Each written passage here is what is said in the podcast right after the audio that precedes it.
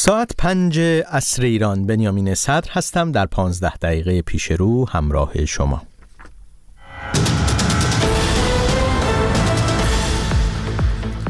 ولادیمیر پوتین درباره عواقب مداخله نظامی مستقیم غرب در جنگ اوکراین هشدار داد. ترکیه می‌گوید نامه موافقت آمریکا با فروش 70 جنگنده F-16 را دریافت کرده است. کارگران نیشکر هفت تپه هم از تحریم انتخابات فردا خبر دادند. درود به شما شنوندگان رادیو فردا.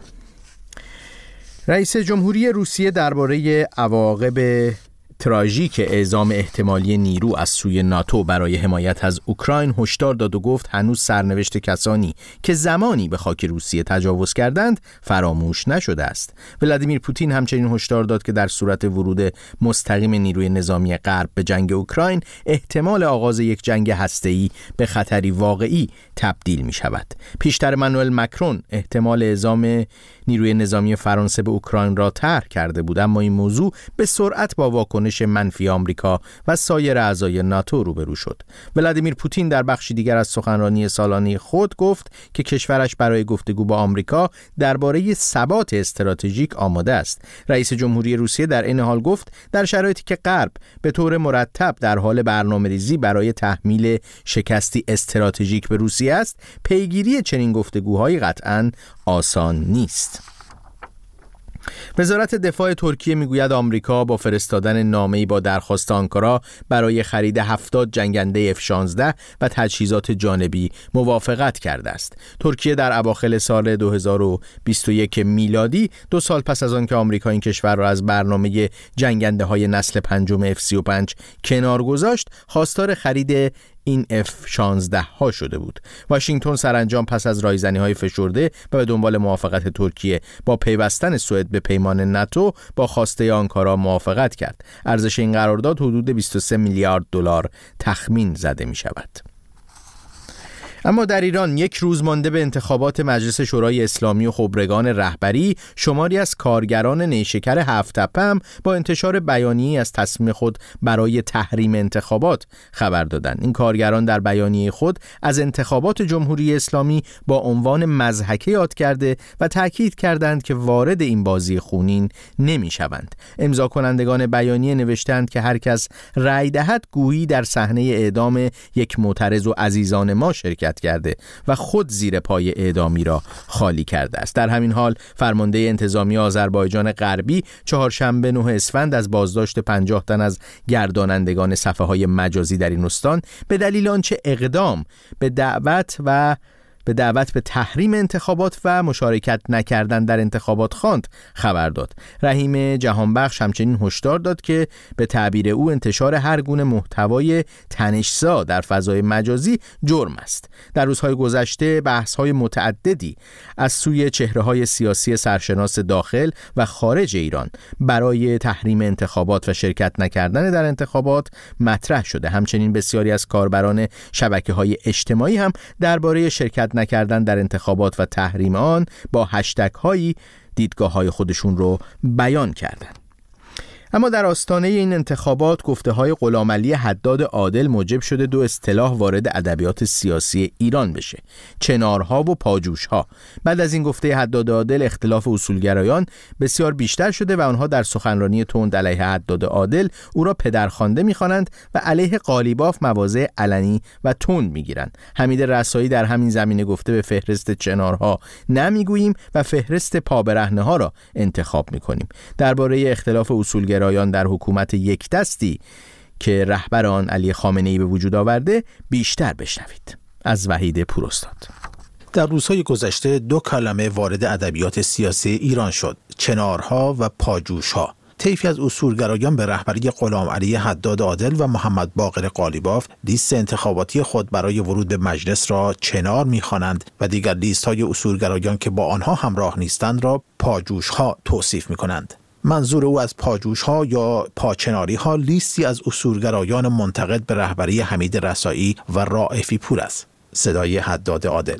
اینکه اینقدر لیست های اصولگرایان متنوع شد و ما وحدت عام لیست های اصولگرایی نمی‌بینیم چی هست که تشتت در کنار یه چنار بلند چند تا پاجوشن متعدد زده میشه. این امر طبیعیه. در غیاب حتی افراد خودی نظام که شورای نگهبان با نظارت استثبابی آنها را حذف کرده حالا میدان انتخابات با مهندسی حاکمیت به میدان اصولگرایان تبدیل شده. آنها در حکومت یک دستی که از این تفکر ایجاد شده حتی برای رسیدن به قدرت بیشتر به دنبال حذف یکدیگرند. حمید رسایی چهره تندرو اصولگرایی در پاسخ به حداد عادل گفته به لیست چنارها نمی‌گوییم و لیست پا ها را انتخاب می‌کنیم. بعضی ها دوست دارن مجلس و نمایندگان مجلس کتوله باشن. برخی از کسانی که در جایگاه نشستن که برای مردم تعیین تکلیف دارن می‌کنن دنبال کسانی هستند که مطیع باشن. مجلسی رو می‌خوان که مجلس مطیع باشه. نماینده فاسد رو دوست دارن. نماینده مطیع رو دوست دارن. نماینده که جیبش باز باشه از اون خوششون میاد. چون وقتی نماینده جیبش باز باشه دهنش بسته میشه.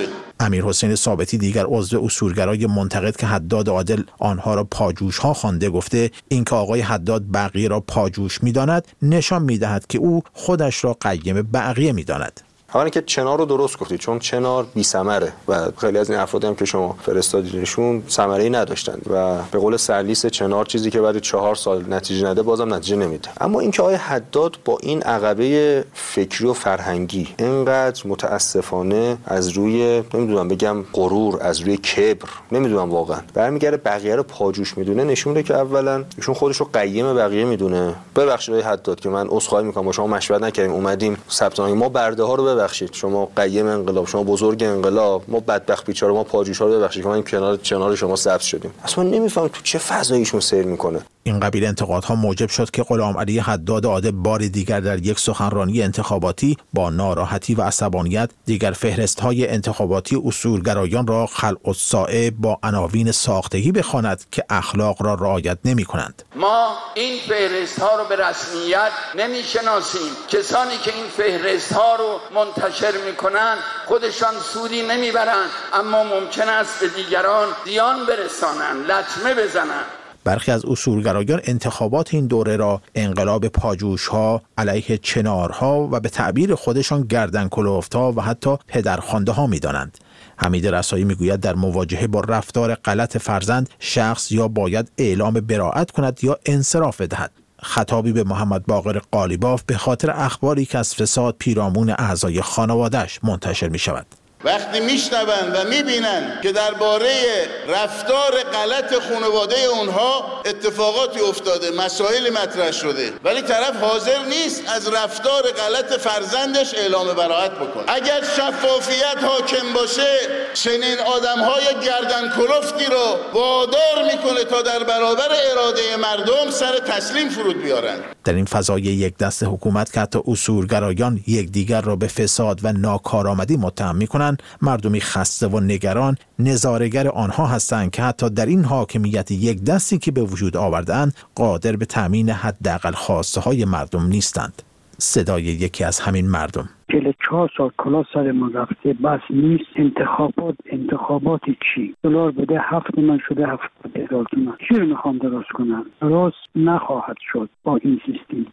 در سالهای اخیر ناکارآمدی حاکمیت و اصولگرایان و دور بودن نگاه مردم با ایدولوژی جمهوری اسلامی موجب شده اعتراضهای سراسری بزرگ شکل بگیرد و حتی هفته ای نیست که اخشار مختلف مردم از کارگران و معلمان و پرستاران گرفته تا معلولان و بازنشستگان تجمعهای اعتراضی در مقابل ارگانهای دولتی برگزار نکنند.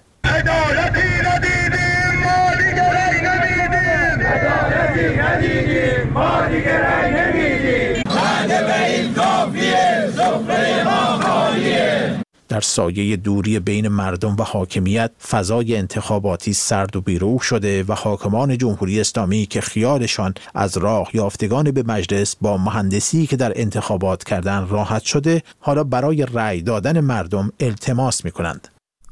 در روزهای گذشته بسیاری از چهره های سیاسی مخالف جمهوری اسلامی در داخل و خارج ایران خواهان تحریم انتخابات پیشرو شدند و بسیاری از کاربرهای شبکه های اجتماعی هم با هشتگ هایی مثل تحریم انتخابات یا سیرک انتخابات نسبت به شرایط برگزاری این انتخابات اعتراض خودشون و دیدگاه خودشون رو بیان کردن. اما در اینجا میشنویم نظر یکی از شنوندگان رادیو فردا رو در این باره. من در انتخابات شرکت نمی کنم. چون که هموطنانم با کور کردن کشتن به اونها تجاوز کردن من وجدان دارم. لوریس چکناواریان موسیقیدان و آهنگساز سرشناس ایرانی به تازگی قطعی رو با نام نوتها برای مقام اعداد در نکوداشت مریم میرزاخانی ریاضیدانی که در سن چهل سالگی در آمریکا درگذشت ریاضیدان ایران تباری که در چهل سالگی در آمریکا درگذشت ساخته و از اون رونمایی کرده. بیشتر از کیانوش فرید میشنویم.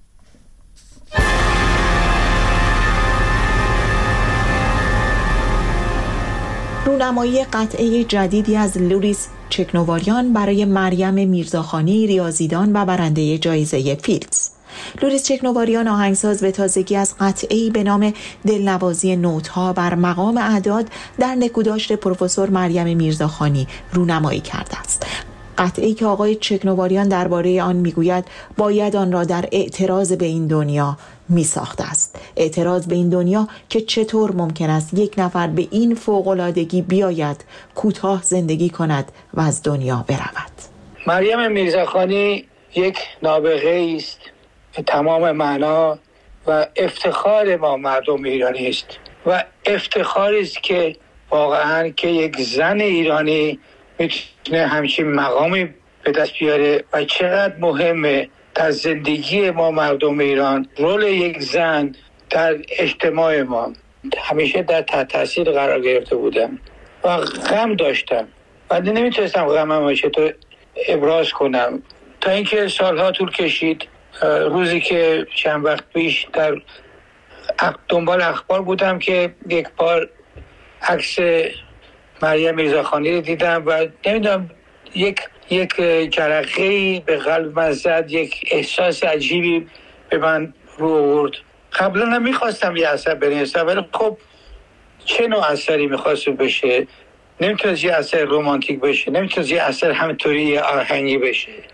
ولی این بار درست در اومد. یک اعتراضی بود.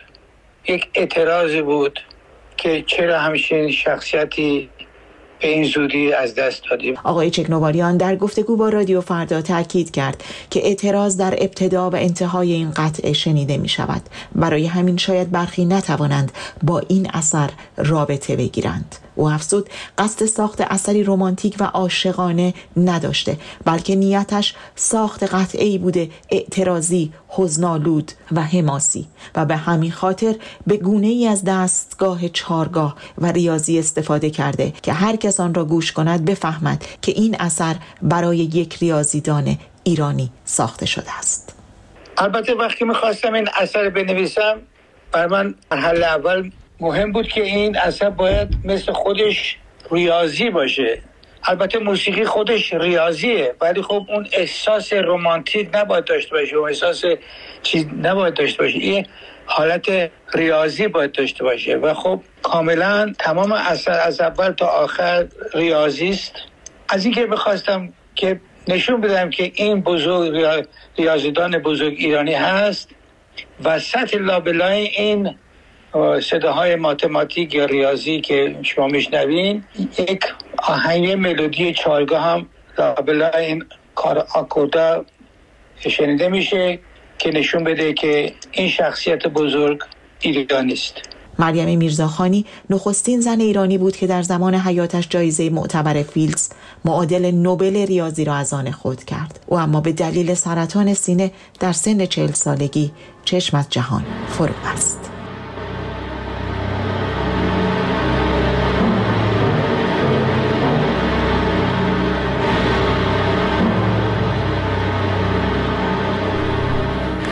گزارشی بود درباره کار تازه لوریس چکناواریان موسیقیدان و آهنگساز شهیر ایرانی که قطعی رو با نام نوتها بر مقام اعداد برای نکوداشت یاد مریم میرزاخانی ریاضیدان ایرانی تبار ساکن آمریکا که در چهل سالگی درگذشت رونمایی کرده سپاسگزارم از همراهیتون با این بخش خبری. همچنان با رادیو فردا بمانید.